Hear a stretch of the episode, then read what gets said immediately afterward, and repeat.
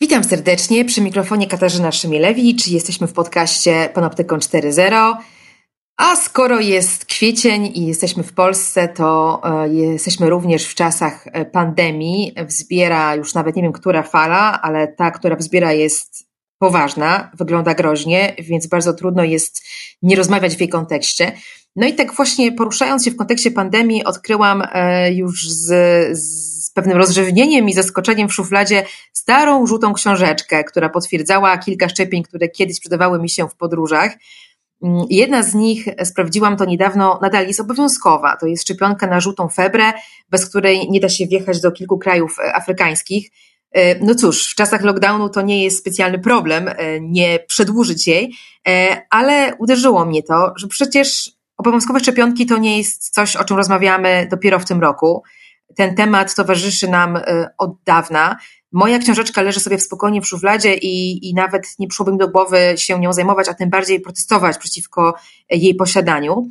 A kiedy dzisiaj czytam o nowych pomysłach wprowadzenia cyfrowych paszportów potwierdzających szczepienie na COVID, mam takie niejasne przeczucie, że z tą cyfrową książeczką, tudzież pieczątką potwierdzającą szczepienie będzie trochę inaczej, że jej nie będę w stanie tak po prostu odłożyć do szuflady i o niej zapomnieć. E, nie będzie ona też służyć tylko na granicy. Tak, takie mam przeczucie. Mm, na ile ono się potwierdzi, e, zobaczymy. E, nic w tych czasach nie jest pewne, ale wydaje mi się, że na naszych oczach rodzi się właśnie nowy reżim sanitarny, który będzie prowadzić do nowej kategoryzacji ludzi na tych zaszczepionych lub e, ozdrowieńców już bezpieczniejszych i tych jeszcze niezaszczepionych, jeszcze dla innych osób ryzykownych, bo mogą roznosić chorobę. E, ten podział być może inaczej pociągnie linię praw i przywilejów w społeczeństwie i to będzie ciekawe, jeśli tylko ciekawe, jeśli nie E, przyprawi nas o nowe bóle głowy. I właśnie o tym, co może nastąpić wokół nowego reżimu sanitarnego, jak on może działać i wyglądać, jak sensownie go ustawić, będę dzisiaj rozmawiała z doktorem Jędrzejem Niklasem, obecnie związanym z Uniwersytetem w Cardiff, wcześniej London School of Economics, a jeszcze wcześniej Fundacja Panoptykon i stąd się znamy. Witaj. Dzień dobry. Dzień dobry. Bardzo miło mi. Dziękuję, e, że zgodziłeś się na rozmowę na niełatwy temat. No bardzo niełatwy i myślę niezwykle też kontrowersyjny i trudny do, do wykazywania niektórych mm, takich dóbr publicznych, interesów, e, wolności, praw i wszystko to się jakoś tak łączy i, i, i straszliwie komplikuje. Witajcie w podcaście Panoptykon 4.0. Mówi do Was Katarzyna Szymielewicz. Jestem prawniczką i prezeską Fundacji Panoptykon, która reaguje na zagrożenia związane z rozwojem nowych technologii i to, co dzieje się na styku tej technologii człowieka. W Panoptykonie 4.0 mam ten komfort, że nie zaglądam do ustaw, nie gadam z politykami, ale mogę zrobić coś ciekawszego, mogę zajrzeć na zaplecze tych technologii, przemyśleć to, skąd się wzięły, co tak naprawdę zmieniają w naszym życiu, jak działają i rozmawiam o tym z ludźmi, którzy wiedzą, wiedzą, bo badają, wiedzą, bo są praktykami e, i tą wiedzą potrafią się dzielić. Technologie i człowiek. Człowiek i technologie. Gdzie na tym styku czekają na nas zagrożenia? Jak korzystać z technologii, by na nich skorzystać? Jak kontrolować, kto gromadzi o nas informacje i do czego ich używa? Z ekspertami i praktykami rozmawia Katarzyna Szymielewicz. Panoptykon 4.0 Podcast to KFM.pl i Fundacji Panoptykon. No, mam nadzieję, że uda nam się to spokojnie e, rozpakować. E, mamy czas. Ja tylko dopowiem, że należysz od paru lat do grupy badawczej o nazwie Data Justice Lab i już ta sama nazwa ciekawie stawia problem. Dane, a sprawiedliwość, jak rozumiem, społeczna, bo na stronie waszego labu czytam, że zgłębiacie znaczenie sprawiedliwości społecznej w wieku datyfikacji, a więc w czasach, w których coraz więcej danych o ludziach jest zbierane, jest zbierane, bo można to robić, bo jest to technicznie możliwe, coraz tańsze, mamy nowe źródła danych i możliwości ich analizowania, co kluczowe. No a taka wiedza o ludziach, tego już chyba nikomu nie trzeba e, wyjaśniać, to potężne narzędzie, również polityczne, szczególnie przydatne, jeżeli państwo chce aktywnie budować politykę społeczną. Prawda? Myślę, że, że ta perspektywa jest Tobie, jak rozumiem, w badaniach szczególnie bliska. Tak, i myślę, że ten temat sprawiedliwości, on przynajmniej w naszych pracach, bo to nie jestem tylko ja, ale też jeszcze kilka oczywiście innych dodatkowych osób, które prowadzą już od kilku lat te różne prace badawcze, ona pojawia się przede wszystkim na przecięciu nierówności społecznych i technologii, tych danowych, nazwijmy to tak. Polski język nie ma na to wciąż jakiegoś świetnego, świetnego określenia, cały czas się łapie, co znaczy data-driven technologies i jak to określi po polsku, to tak na marginesie, ale te nierówności pojawiają się gdzieś e, albo jako produkt e, właśnie stosowania technologii, albo jakaś kondycja lub sytuacja przed zastosowaniem. I one jakoś zaczynają być przez tą technologię e, tłumaczone i tak naprawdę stają się jej nierozłącznym elementem. Mówię to dosyć abstrakcyjnie, ale myślę, że na tym przykładzie, o którym dzisiaj będziemy e, mówili, to też nam bardzo ciekawie e, wyjdzie i zostanie jakoś tak wyartykułowane. No właśnie, artykulacja problemu w czasach pandemii jest nieco łatwiejsza. To, co wydawało się abstrakcyjne jeszcze dwa lata temu, kiedy mówiliśmy o danych, sprawiedliwości, nierównościach, dyskryminacji, dzisiaj mam poczucie, że o wiele łatwiej jest wszystkim nam wyobrazić sobie, co może pójść nie tak. Te stawki nagle stały się dość oczywiste, e, ale z drugiej strony nie uciekniemy też od problemu skutecznego zarządzania kryzysem, prawda, w którym się znaleźliśmy. Myślę, że państwa chcąc, nie chcąc dziś e, e, drapią się w swoje e, biurokratyczne głowy, jak wykorzystać dane, które mają, żeby zarządzić tym kryzysem, bo też tego oczekują od nich wyborcy, tego oczekujemy od nich wszyscy. Nie chcemy być pozamykani w domach. Więc jeżeli mamy szansę wyjść z nich wcześniej niż przed końcem pandemii, dzięki takim narzędziom jak śledzenie kontaktów społecznych, o których dużo mówiło się w tamtym roku, kiedy były takie nadzieje, że dzięki aplikacjom takim jak Polska Protego Safe e, będziemy mogli trochę skuteczniej e, zarządzać kryzysem i przeciwdziałać rozprzestrzenianiu się choroby. Przypominam tylko, że w tym podcaście rozmawiałam o tym, rozwiązaniu z ministrem Markiem Zagórskim w ubiegłym roku, to no, trudno się dziwić, że w tym, kiedy już wiemy, że śledzenie kontaktów raczej się nie uda, ale może uda się coś innego. Może uda się zarządzanie kryzysem za pomocą danych o tym, kto już chorobę przeszedł, lub kto został zaszczepiony, bo takich osób jest po prostu coraz więcej.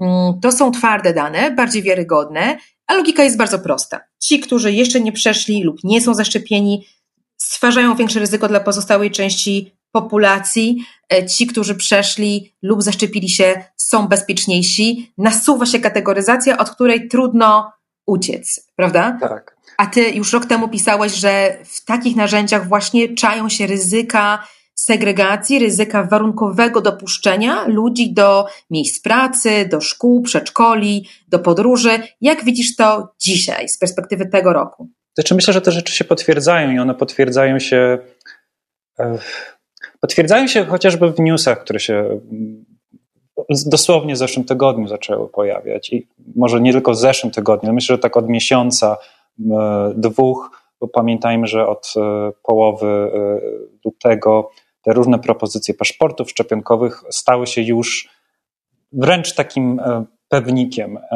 W zeszłym tygodniu, pamiętam, w Wielkiej Brytanii widziałem e, w Guardianie informację o tym, że część pracodawców będzie już wymagała pewnego potwierdzenia, że osoba jest, e, pracownik e, jest zaszczepiony i to będzie warunkowało jej możliwość zatrudnienia.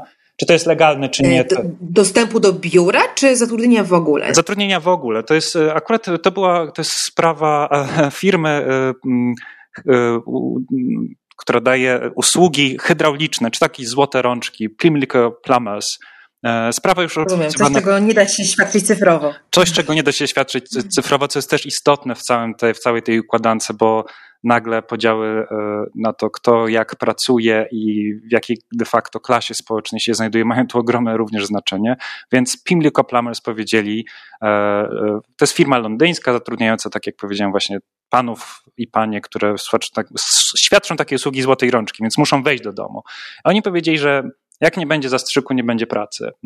I to jest już jeden z takich przykładów, który gdzieś się przejawia. E, w tej samej Wielkiej Brytanii w tym tygodniu, w weekend, e, przepraszam, w zeszłym tygodniu, w weekend, minister do spraw e, zaszczepienia, jest też taka funkcja w rządzie brytyjskim, powiedział, że no, pracujemy teraz nad systemami biometrycznymi, które będą pokazywały czy ktoś może wejść do, na stadion, bo jest zaszczepiony lub nie, na stadion, do pubu. To samo dzieje się w Izraelu już od momentu, gdy Izrael się otworzył i te, te dostępy i zielony Green Pass w Izraelu pozwala na wejście na siłownię, do restauracji, do pubów, to samo. Więc to jakby zaczyna być elementem naszego takiego istotnego życia codziennego i sprawia, że nowe podziały na ludzi właśnie zaszczepionych, chorych, e, tą chorobę, którą przybyli, no staje się faktem. Tutaj jakby już nie ma, chyba nie mamy wątpliwości. To na ile mam wrażenie, że w tej dyskusji natomiast zaczyna brakować takich jasnych rozróżników, gdzie te podziały są możliwe i gdzie powinny być dopuszczalne, bo myślę, że to, to powinno być dopuszczalne, to, te, te takie podziały i identyfikacja e, gdzieś w jakichś obszarach powinna być możliwa. Natomiast znowu, gdzie, jak i na jakich zasadach, no to to już jest jakaś duża dyskusja, której chyba obecnie nie prowadzimy. I to jest, mam wrażenie, jakaś dla mnie Mm, strasznie niebezpieczna sytuacja. No właśnie, zgadzamy się co do tego, że jakieś kategoryzacje ludzi w czasie pandemii będą konieczne, że nie wszyscy będą e, dopuszczani wszędzie ze względu na ryzyko epidemiologiczne i to prawdopodobnie jest nie do uniknięcia. E, ale gdzie tą granicę przeprowadzić? Gdzie ją pociągnąć, żebyśmy nie zaszli w rewiry niebezpieczne? Komisja Europejska opublikowała e, niedawno swoją propozycję czegoś, co nazywa się zielonym zaświadczeniem cyfrowym. Ma być to rodzaj paszportu, który ma jeden cel bezpieczne, swobodne przemieszczanie się mieszkańców Unii w czasie pandemii. I szczerze mówiąc, została ta propozycja obudowana takimi gwarancjami i zastrzeżeniami, które mnie przynajmniej przekonują, e, ponieważ system ma być tymczasowy, ma obowiązywać wyłącznie na czas pandemii. Zaświadczeń nie będzie można użyć do żadnego innego celu, na przykład do warunkowania dostępu do centrów handlowych, komunikacji publicznej, czy tak jak opowiedziałeś, doświadczenie z Wielkiej Brytanii do miejsc pracy. Nie ma nawet mowy o ograniczeniu prawa do przekroczenia granicy jako takiego. To prawo pozostaje e, bezwarunkowe. Chodzi e, jedynie o ułatwienie kontroli na granicy, bo już od dawna przecież państwa wprowadzają obowiązkowe testy, a więc z takim zaświadczeniem nie będę musiała ponawiać testu, który wykonałam w swoim kraju, po to, żeby do, do, dostać się do, do e, innego kraju. Nieźle też została zaopiekowana kwestia dyskryminacji, ponieważ takie zaświadczenie będą mogły uzyskać i osoby zaszczepione, i ozdrowieńcy, i osoby przetestowane negatywnie e, i przez nawet 80 dni będą mogły z tego swojego negatywnego testu korzystać, czyli zaskakująco długo. Wreszcie te bazy danych nie będą integrowane na poziomie Unii Europejskiej, a więc dane nie będą przekazywane między państwami. E, to wszystko brzmi dość bezpiecznie, prawda? Tak, brzmi dosyć bezpiecznie i myślę, że na pierwszy rzut oka, e, gdybyśmy nie myśleli o tych kontekstach i tych e, przykładach wcześniejszych, tak jak powiedzieliśmy Izrael czy właśnie Wielka Brytania, no to brzmi to dosyć bezpiecznie i tak e, myślę, że akceptowalnie. Jakimś problemem, który gdzieś zauważam i myślę, że to jest coś, co, na co trzeba będzie zwracać uwagę, to jest formuła na przykład tych zakazów korzystania z tego narzędzia w innych celach niż do regulowania podróży, bo to jest, mam wrażenie, dosyć istotny element. Tutaj... Wydaje ci się, że to nie jest przesądzone, że to, że w tym momencie komisja zastrzega jeden, jedyny cel, jakim jest przemieszczanie się ludzi, wcale nie gwarantuje nam, że za pół roku pojawi się cel kolejny.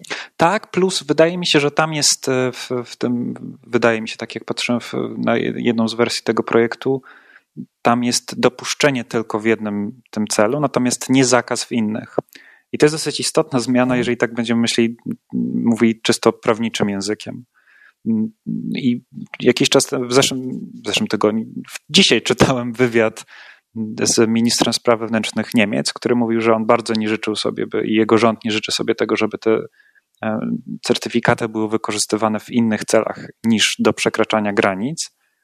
Natomiast powiedział jednocześnie, że rząd Niemiec nie jest w stanie zakazać tego, na przykład, żeby to było, nie było wykorzystywane do, e, przez na przykład restauracje, co z jednej strony wskazuje na, co wskazuje na jakąś niemoc, natomiast e, ze strony właśnie rządzących, natomiast też e, pokazuje i otwiera tą dyskusję na zupełnie inny poziom i to jest jedyna rzecz, która mnie w tym momencie bardzo nie, jedna z rzeczy, która mnie bardzo niepokoi.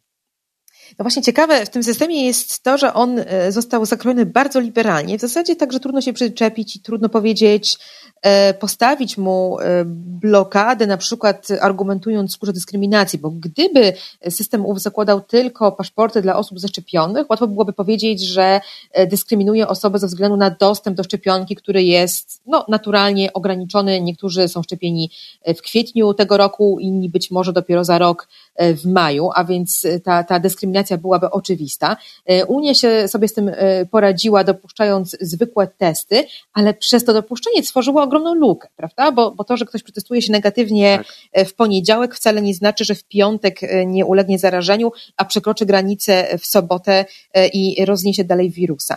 Więc rzeczywiście z tej perspektywy patrząc, trudno nie mieć takiego wrażenia, że że ta liberalność jest po coś, prawda? Że to jest taka noga w drzwi, a potem zobaczymy, czy, czy, czy taka obawa też tobie towarzyszy? Czy wiesz co, ja też wydaje mi się, że mm, ważny jest też kontekst tego, dlaczego to zostało przyjęte i to zaczyna być przyjęte dosyć szybko. Nie wiem, czy ty przypominasz sobie tą dyskusję i, i kto tak naprawdę najbardziej lobował za tymi, e, za tymi paszportami, bo to były kraje Europy Aha. Południowej, Grecja, Hiszpania i Portugalia, kraje turystyczne, które wręcz a sprzeciwiały mu się to w zeszłym roku jeszcze kraje Europy Północnej, e, Holandia, Niemcy, Szwecja i tak dalej. Ten kontekst turystyczny, pomimo że brzmi trochę jak e, problemem pierwszego świata, jest kluczowy w tym tak naprawdę, bo on, ten system on nie tylko ma identyfikować, ale ma też dawać pewną, mam wrażenie, poczucie psychologicznego bezpieczeństwa dla turystów. To znaczy, mamy mieć możliwość e, bezpiecznego wjazdu do kraju, powrotu bez jakichś specjalnych problemów, które e, słyszeliśmy o nich, tak? Ludzie nie mogli wracać, nie mogli przyjechać, musieli przechodzić przez kwarantanny, więc ma to udrożnić rynek turystyczny. To dla mnie jest ewidentny jeden z celów e, tego całego przedsięwzięcia. Natomiast ten, e, ten, ten drugi element, o którym my zaczynamy tutaj gdzieś tam mówić w tych różnych kontekstach, czyli te, to, to wyważanie, może nie tyle wyważanie drzwi, tylko trochę tak otwieranie do innych celów. Mhm. Dosyć takie, dosyć takie subtelne, mam wrażenie. E, no to to jest coś, e, o czym chyba też jeszcze nie zaczęliśmy do, do, do, dobrze dyskutować i te wypowiedzi właśnie, czy tego ministra z, Niemiec, czy to co właśnie co się dzieje w Wielkiej Brytanii nie ułatwia nam e, i nie uspokaja, przynajmniej nie osobiście. I obawiam się tego, że. pokazuje e, bezradność państw wobec tego, że nawet jeżeli rząd takiego pomysłu nie będzie miał, to na przykład restauratorzy oddolnie zaczną po prostu rozliczać ludzi z tego, czy na telefonie mają taki QR kod z zielonym doświadczeniem, czy nie. Tak. O to chodzi. Tak, i to jest de facto też tworzenie nowych relacji w tym wszystkim, bo um, ja też umiem sobie wyobrazić, że po prostu będzie to bardzo trudne ewentualnie do wyegzekwowania, e, że ktoś na bramce nie sprawdza tych rzeczy. To, to, to, jest też być może nie tylko kwestia samego wprowadzania prawa, ale też również jako jej egzekucji. Restauratorzy, jeżeli zostaniemy tylko przy tym jednym przykładzie, mogą też mieć być może E, absolutną legitymację do tego, żeby bronić w swoim zakładzie pracy, jeżeli na przykład byśmy chcieli mówić z punktu widzenia pracowników zdrowia publicznego i po prostu nie chcemy wpuszczać tych ludzi, którzy ewentualnie mogą przenosić wirusa. No stwarza to jakieś nowe, po prostu kolejne podziały, które są z jednej strony niepokojące, z jednej strony z jednej strony uzasadnione. Bardzo trudno jest w tym, i mam wrażenie, że to jest taki w ogóle element całej tej dyskusji o pandemii, rozróżnić te elementy takie polityczne od elementów zdrowotnych. To wszystko gdzieś nam się miesza.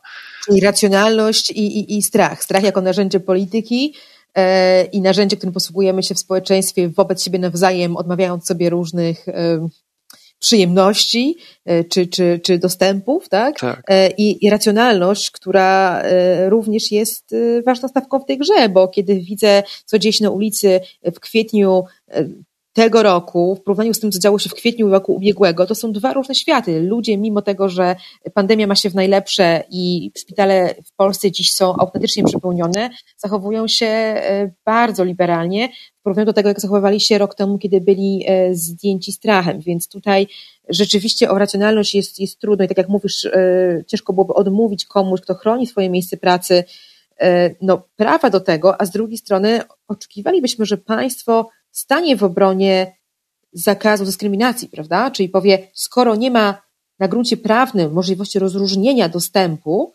odmówienia jednym, dania innym, no to nikt nie powinien tego rozróżnienia arbitralnie dokonywać.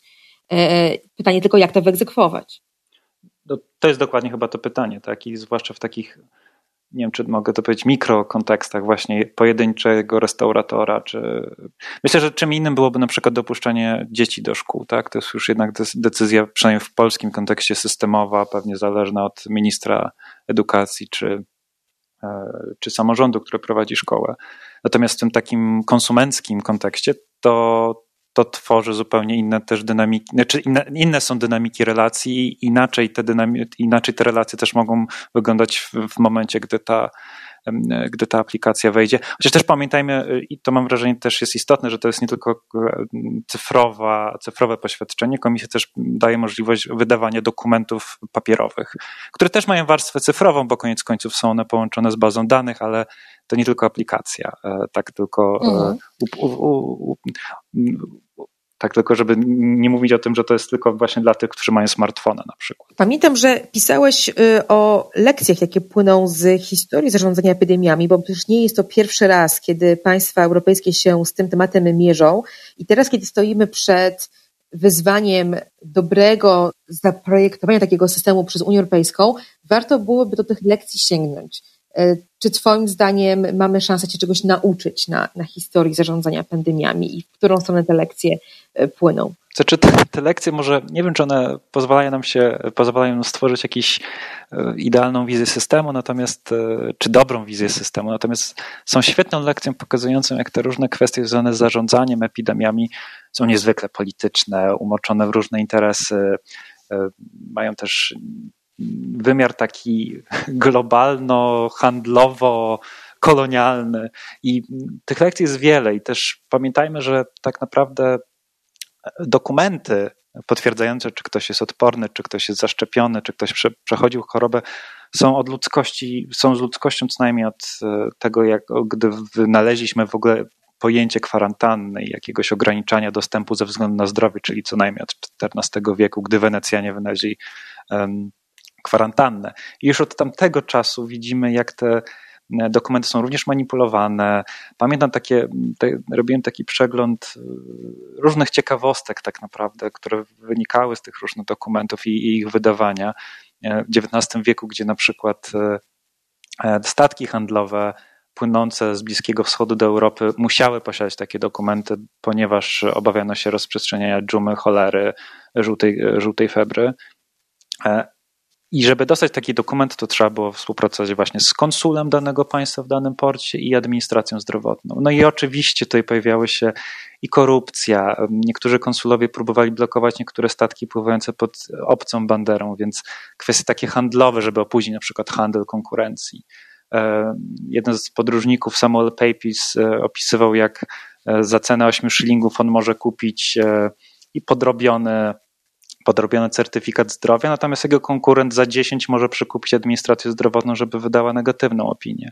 Więc widzimy dokładnie w tych historycznych lekcjach, gdzie e, że zdrowie miesza się z tymi różnymi kwestiami właśnie handlu, polityki, imperia kolonialne, gdy tworzyły pierwsze międzynarodowe systemy zarządzania epidemią i wydawania właśnie takich dokumentów, one skupiały się na tak zwanych chorobach orientalnych, więc wszystkie różne kwestie związane z rasizmem, jakimś takim orientalizmem, kolonializmem też pojawiały się dokładnie w tych dokumentach.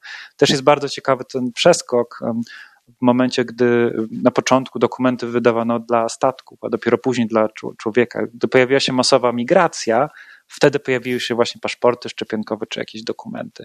Więc to, tak jak mówię, to wszystko jest połączone w jakimś dziwnym uścisku i zdrowie jakby administracja zdrowotna nie jest zawsze tylko zdrowie. Mam wrażenie, to jest kluczowa lekcja. I ta polityka jest widoczna i my powinniśmy mieć narzędzia do tego, żeby jednak tą taką wiwisekcję e, przeprowadzić i oddzielić właśnie te kwestie polityczne, przynajmniej je zauważyć, bo dzięki temu też będziemy umieli lepiej zrozumieć, jakie stawki są właśnie e, widoczne w tym, w tym nowym na przykład sposobie zarządzania, bardziej cyfrowym zarządzania pandemią.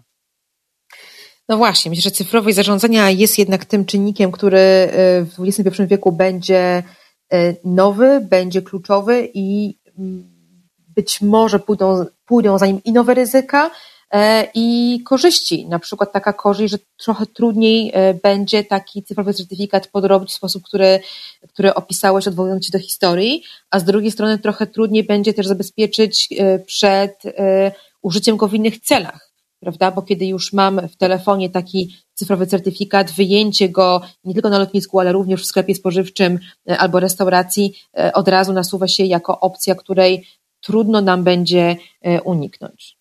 Tak, i też, też, te, też mam wrażenie, to co jest też ważne w takiej historii człowieka i, i zdrowia, i właśnie zarządzania epidemiami, to też jest ta kwestia takiej stygmatyzacji, kryminalizacji co nie, niektórych chorób. Zresztą to też w, to też w covid się już pojawia. Znaczy mamy historię ewidentnie przy HIV-AIDS, gdzie ja jeszcze pamiętam w latach 90. czy wczesnych 2000 niektóre kraje nie wpuszczały osób, jeżeli nie miały właśnie zaświadczenie, że są wolne od, od, od, od AIDS. To były niektóre kraje na Bliskim Wschodzie. Więc to już się wtedy tam pojawiało. Przy covid mamy już też takie różne e, historie, na przykład z Japonii, gdzie e, ludzie, którzy przeszli COVID, są uważani za tych, którzy e, na przykład nie spełniali jakichś konkretnych norm społecznych, dlatego prawdopodobnie zachorowali i jest już pewne odium związane z tą chorobą. Więc to, tutaj też te niektóre stawki związane z takim społecznym odbiorem choroby um, i taką stygmatyzacją też się pojawiają, więc to też musimy mieć um, na uwadze. I to jest nie tylko związane z tym, czy ktoś chce być zaszczepiony, bo jest antyszczepionkowcem, czy nie, ale też to, czy to, że był chory, jak to wpływa na jego też relacje społeczne. Niestety, ryzyko stygmatyzacji, którą sami sobie urządzimy, jeżeli się przed tym nie powstrzymamy, wydaje się w tej sytuacji pandemicznej bardzo realne. A dodatkowo cały ten krajobraz komplikują e, interesy komercyjne graczy, silnych graczy ekonomicznych, takich jak firmy technologiczne czy przewoźnicy, y, którzy mają konkretny interes w tym, aby ludzie jednak się poruszali. Już o tym wspomniałeś, mówiąc y, ciekawie, że administracja zdrowia zwykle nie jest tylko o zdrowiu, y, że w decyzjach, jakie podejmują państwa, są zaszyte również inne interesy i warto je wydobywać na światło dzienne. Czy możemy rzucić nieco światła na ten aspekt zarządzania pandemią COVID-19? Pamiętamy to, co się działo przy Protego Go. Nie mówię albo Protego Go, ale i szerzej tych różnych aplikacji do śledzenia kontaktów, gdzie nagle infrastruktury były e, prywatne i nagle prywatni gracze mogli coś e, e, na coś zezwalać, na coś, na coś nie. Nagle rządy musiały pukać do, do Apple'a i do Google'a. To ma tyle tutaj kontekst, ponieważ ja też widzę te głosy, na przykład Międzynarodowe Stowarzyszenie Przewoźników Lotniczych, oni też chcą, to też istotne, tak? to nie jest tylko Unia Europejska czy pojedyncze kraje, ale to są też organizacje międzynarodowe, które chcą zestandaryzować sposoby identyfikacji w kontekście pandemii. I oni już współpracują z różnymi firmami biometrycznymi, czyli tamten kwestia tego takiego kapitału i przepływu finansowania i też różnych E, pokus finans, właśnie finansowo-ekonomicznych dla tworzenia nowych modeli biznesowych jest i to jest dla mnie ewidentny i istotny kontekst tego, tego całego, całego mechanizmu i myślę, że go też trzeba pokazywać. Szczególnie właśnie, i to też mówię o tym, o tym właśnie kontekście Stowarzyszenia e, e, i, i przewoźników lotniczych, oni mówią jasno o biometrii tak, i rozpoznawaniu twarzy, identyfikacji twarzy, i oni wiem, że taki standard będą chcieli, znaczy to tak przynajmniej zapowiadają, taki standard będą chcieli promować. Czy to się oczywiście przyjmie, to jest inna sprawa. No, ale to się, a więc, to się pojawia. Czy argumentujesz, że, że nawet gdyby Unia Europejska nie wprowadziła swojego zielonego certyfikatu, to i tak yy, taka, taka, taka tendencja do wymiany danych i uwspólniania sposobów, w jaki oceniamy ryzyko podróżujących, to by się pojawiło od strony samych przewoźników i że to oni być może byli głównym lobby, które przepchnęło tę propozycję.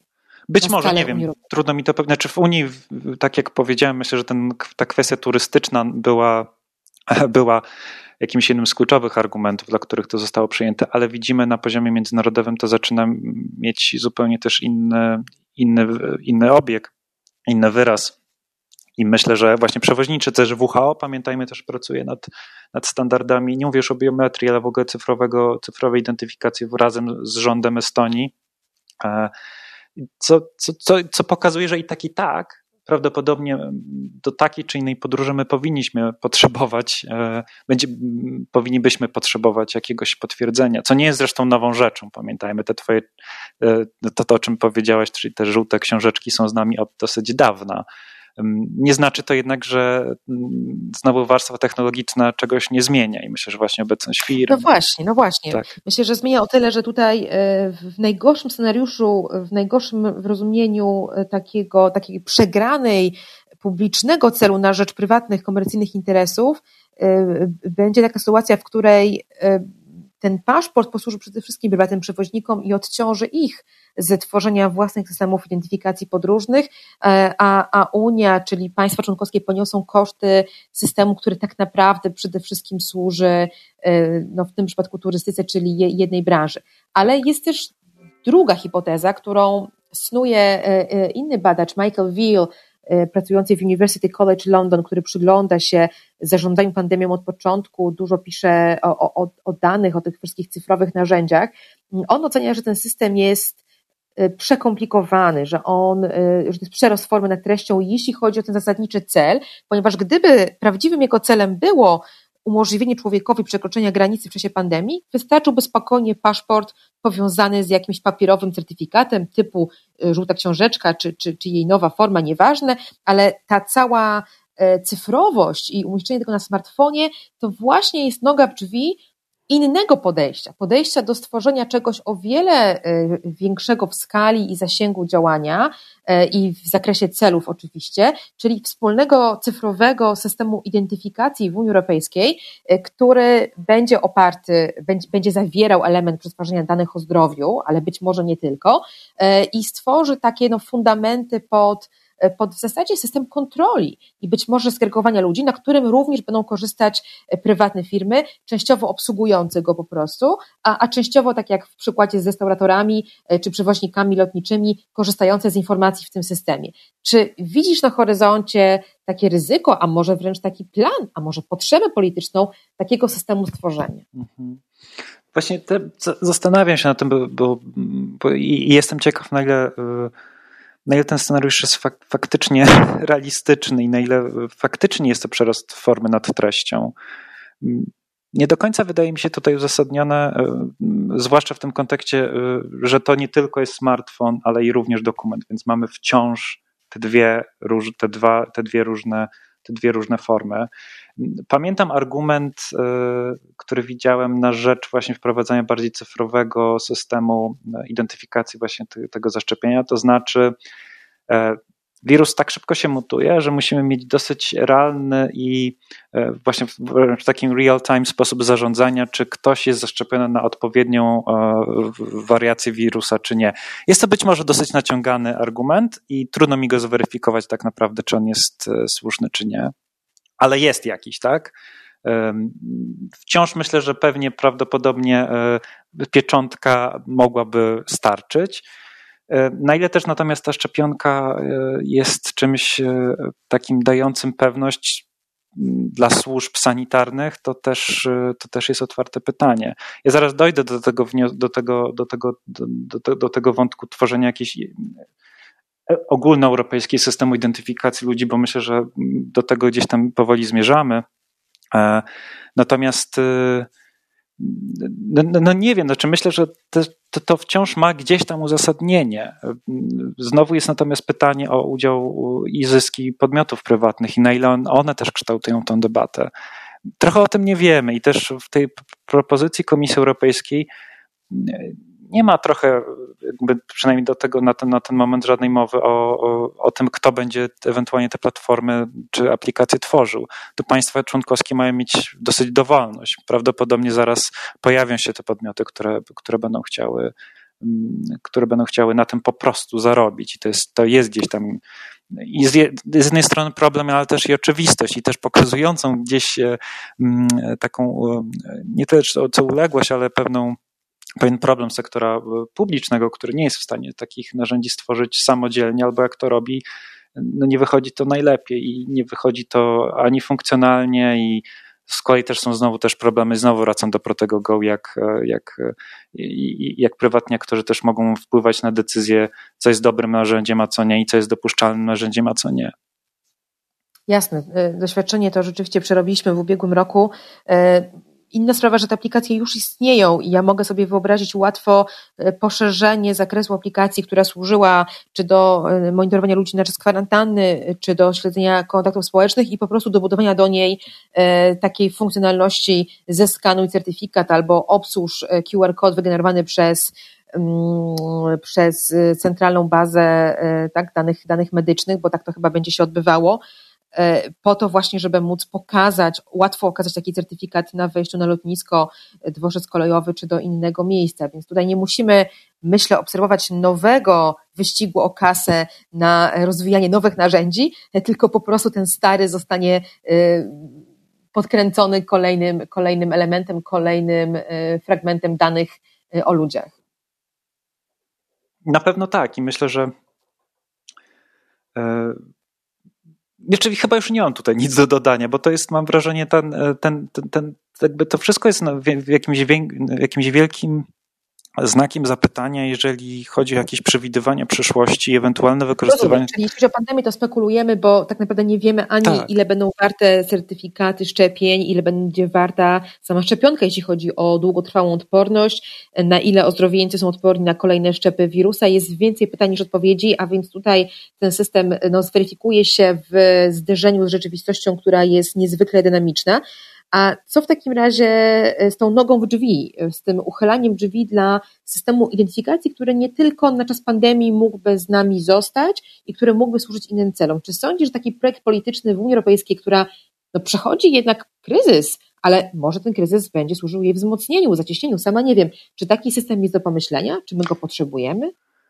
To jest dobre pytanie, ale też odpowiem Ci trochę, e, e, nawiązując do jednej z anegdot takiej bardziej historycznej, ponieważ e, paszporty, które w jakiejś takiej szerszej skali pojawiły się, mówię o, o w ogóle o paszportach, tak? Pojawiły się w latach dwudziestych, e, natomiast zostały spopularyzowane głównie poprzez e, hiszpańską grypę. I one miały być wtedy tymczasowym narzędziem, do, do który, który ma służyć jakiemuś zarządzaniu na granicach, które wtedy ludzie wracali z wojny, trzeba było trochę to lepiej e, uregulować. No i paszporty się siłą rzeczy rozpowszechniły.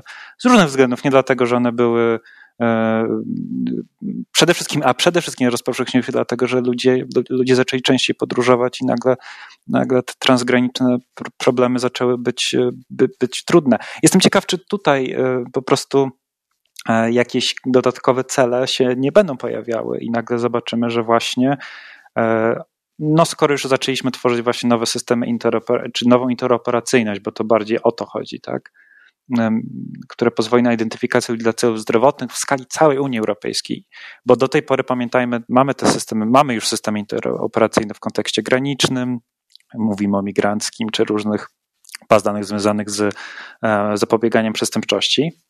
E, to już działa, natomiast takiego systemu, który identyfikuje, identyfikuje każdego w Unii Europejskiej jeszcze nie ma. I to jest pytanie, na ile to znowu e, ten, ten, ten, ten, ten case otwiera tą, otwiera tą dyskusję. I uważam, że to jest dużo większe też pytanie, natomiast e, o to, co ta, czym ta Unia ma być. Pamiętam już od jakiegoś czasu, ty pewnie lepiej się o tym orientujesz, e, o tym, o tym pomyślę, i ideas, tak? Czy jakiejś takiej identyfikacji dla usług cyfrowych tak. ogólnoeuropejskiego. To znaczy, do jakich celów mają być właśnie to wykorzystywane te identyfikacje? Czy to ma być Unia, która ma pozwolić na tworzenie właśnie rynku e, dla usług, identyfikacji dla usług? Czy to ma być Unia, która ma tworzyć lepsze usługi publiczne dla obywateli w skali europejskiej? E, nie widzę tego projektu politycznego, on jest ukryty, tak jak cała Unia Europejska jest niezwykle technokratycznym zjawiskiem, który niestety chyba trochę zapomina o tym, po co on ma być dla tych obywateli i próbuje być taka neutralna i próbuje być trochę taka nudna do pewnego stopnia. E, a niestety w tej, w tej, w tej technokratyczności widzimy niezwykle polityczne, koniec końców, rozwiązanie, czy to służące właśnie bezpiecz, bez, bezpieczniackim takim narzędziom. Przecież cała ta interoperacyjność powstawała głównie po, po 11 września, tak? Znaczy nie bezpośrednio, ale Czyli w konsekwencji. W kontekście, w kontekście walki z terroryzmem. No to jest ciekawy przykład. Walka z terroryzmem, która była zaskoczeniem dla obserwatorów Unii Europejskiej, było to zaskoczenie, że byt, który pojawił się jako e, wspólnota węgla i stali, wspólnota gospodarcza, gdzie wspólny rynek był szczytem aspiracji, e, nagle pod wpływem presji politycznej zajął się również koordynacją e, działań wymierzonych w terroryzm. To było takie, mm, z angielska mówimy function creep, takie trochę zaskakujące, prze, przekierowanie na nowe funkcje aparatu, który był wymyślony po coś innego. Prawda? Unia miała służyć wspólnemu rynkowi, aż tu nagle okazało się, że mamy też inne cele. Myślę, że teraz mamy właśnie ten czas, w którym Unia się redefiniuje e, na nowo i te drogi, które zarysowałeś, te ścieżki, które zarysowałeś, są przed nami, którą z nich trzeba będzie wybrać. Czy tworzymy rodzaj państwa, które również może mieć funkcje e, opiekuńcze i wspólnie je realizować, czy ograniczamy się do owego rynku, który był pierwotną aspiracją, a więc jeżeli już identyfikacja to wyłącznie pod kątem usług cyfrowych, wtedy pytanie pojawia się takie, po co nam Unia, skoro mamy już Facebooka i Google'a, którzy taki system e, identyfikacji dla usług cyfrowych mają świetnie wdrożony i obsługują go, bo może, może wystarczy, może warto zająć się naprawieniem tego, co w tym systemie nie działa, albo zabezpieczeniem ludzi przed opresją tych dwóch wielkich firm, a nie budowaniem czegoś od nowa. No i wreszcie trzecia ścieżka, ta bezpieczniacka, e, a więc e, system nie tyle opiekuńczy, nie tyle usługowy, co kontrolujący. Państwo takie jak, nie wiem, chińskie, czy, e, czy jak Indie, gdzie systemy oceny ludzi, systemy scoringu społecznego są spięte z tym, jakim jesteś obywatelem e, i jak państwo cię postrzega i czy w oczach państwa zasługujesz na, na bycie e, uprzywilejowaną osobą, czy, czy tą odsuniętą od różnych przywilejów. Czy potrafimy sobie wyobrazić, że gdzieś na horyzoncie w Europie zaczyna taki demon się czaić, demon e, scoringu społecznego, czy oceny ludzi ze względu na między innymi stan zdrowia, ale nie tylko, i to będzie warunkowało nasze dopuszczenie do bycia pełnoprawnym obywatelem. Czy to jest dystopia, która Twoim zdaniem się w Europie nie zrealizuje, czy taką perspektywę powinniśmy mimo wszystko gdzieś tam w głowie mieć otwartą? Znaczy to jest na pewno, to, jest, to, to, to, to gdzieś jest wciąż dystopia, tak? A z jednej strony w niektórych obszarach życia dobrze pamiętamy te niektóre case'y i nasze polskie i, i też mm, kilka różnych brytyjskich, czy nawet bankowe kwestie. Ten, te scoringi się pojawiają, więc ta ocena mm, tworzenia obywatela, konsumenta i jego dostępności i dystrybuowania niektórych dóbr, usług e, do, poprzez właśnie systemy scoringowe, ona, ona, jest, ona jest, tak? Natomiast ja bym, ja chyba bym nie odważył się powiedzieć, że nagle wszyscy będziemy właśnie e, po, po, pożądali modelu chińskiego, który jest jakimś też zupełnie innym kulturowo, i trudnym też do ocenienia z punktu widzenia europejskiego systemem prowadzenia polityki i, i interakcji społecznych. Natomiast. To prawda. Ja tylko przypomnę, że w podcaście Panoptykon 4.0 rozmawiałam o tym z dr Katarzyną Sarek, która jest sinolożką i która w wielu aspektach również skorygowała moje myślenie o tym systemie i pokazała go wielowymiarowo, nie tylko jako narzędzie kontroli, ale także jako narzędzie dopuszczania ludzi, e, tworzenia przywilejów tam, gdzie wcześniej ich nie było, e, tworzenia zaufania, którego wcześniej brakowało w społeczeństwie. Trochę tak jak u nas e, BIG, baza, którą współprowadzą banki dla celów kredytowych, pokazała, że to być może jest coś, czego Chińczycy obiektywnie potrzebują. I to my widzimy w tym systemie głównie kontrolę, bo tak postrzegamy Chiny, tak. a wewnętrznie percepcja tego systemu jest zupełnie inna, więc ja też e, jestem daleka od jego jednoznacznej klasyfikacji, ale raczej stawiam to pytanie e, razem z Tobą o Unię Europejską, czy ona pójdzie w kierunku państwa opiekuńczego, które tworzy, kształtuje aktywnie politykę społeczną i nawet w dobrych absolutnie celach, które trudno krytykować, zarządza społeczeństwem, tym wielkim wspólnym społeczeństwem, czy ona ogranicza się do rynku, czy będzie jeszcze jakąś inną wersją, trochę bardziej właśnie dystopijną niż, niż, niż dzisiaj. To jest dla mnie oczywiście, że spekulacja, ale, ale ciekawa. Tak, i myślę, że to jest bardzo, bardzo ważne takie pytanie, bo mam wrażenie, że ta cała nasza e, odprowadzona od myślę tak dwudziestu kilku lat krytyka technologiczna, trochę taka prowadzona w takim duchu fukotowskim. Ona była mocno, bardzo, była bardzo mocno sfokusowana i skoncentrowana na pytaniu właśnie o wolność i państwo było bardzo często uznawane za tego jednego z kluczowych wrogów. Tak? I zresztą to się świetnie ujawniło właśnie po 11 września, gdzie to państwo karzące, państwo Busha, które chciało karać przede wszystkim terrorystów, a z jednej strony sypało strasznie dużo pieniędzy dla korporacji na prowadzenie tych niektórych wojen i wycofywało się z jednej strony z tych, tych różnych opiekuńczych e, projektów, było tym państwem, którego należało krytykować. Sytuacja trochę jednak się zmieniła i mamy teraz zupełnie też, może nie zupełnie inną, ale mam wrażenie, jest, jest jakieś otwarcie na to też, by mówić o technologii trochę w inny sposób.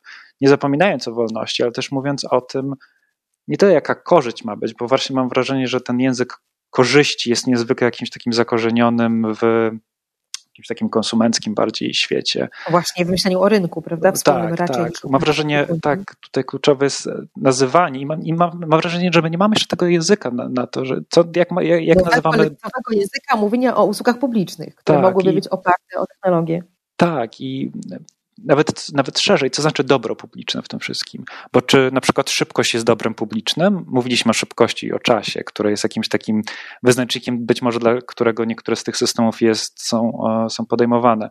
I właśnie mam wrażenie, że gdybyśmy zaczęli trochę szerzej też mówić o, o, o tych dobrach publicznych i właśnie nazywania i ocenienia, czy szybkość jest dobrem publicznym, które chcemy mieć zapewnione. Jeżeli tak, jeżeli e, nagle decydujemy się, że to jest jakiś kluczowych wyznaczników, dla którego chcemy, którym ma, którym ma się kierować państwo przy tworzeniu usług publicznych, no to może to jest ta wartość, ale myślę, że tych wartości my nie mamy wyartykułowanych do tej pory. Można oczywiście i powinniśmy iść do klasyków i mówić o pewnie jakichś kwestiach zdrowotnych, ale właśnie nazywając je dużo bardziej szczegółowo niż tylko zdrowiem. E, ja sam jeszcze nie mam tutaj odpowiedzi. Myślę, że to jest coś, co jakoś od roku chodzi mi po głowie, żeby zacząć trochę jednak myśleć inaczej, żeby tej krytyki nie robić takiej totalnej i raczej dawać krytykę dającą nadzieję, niż krytykę, która jest obezwładniająca, bo dystopia jest właśnie taką krytyką, która sprawia, że możemy się zablokować też na poziomie takim społecznym i, i, tak naprawdę już nie, nie, zrozumieć o co chodzi tak w, w, w całej tej dyskusji, również dotyczącej technologii. Mhm.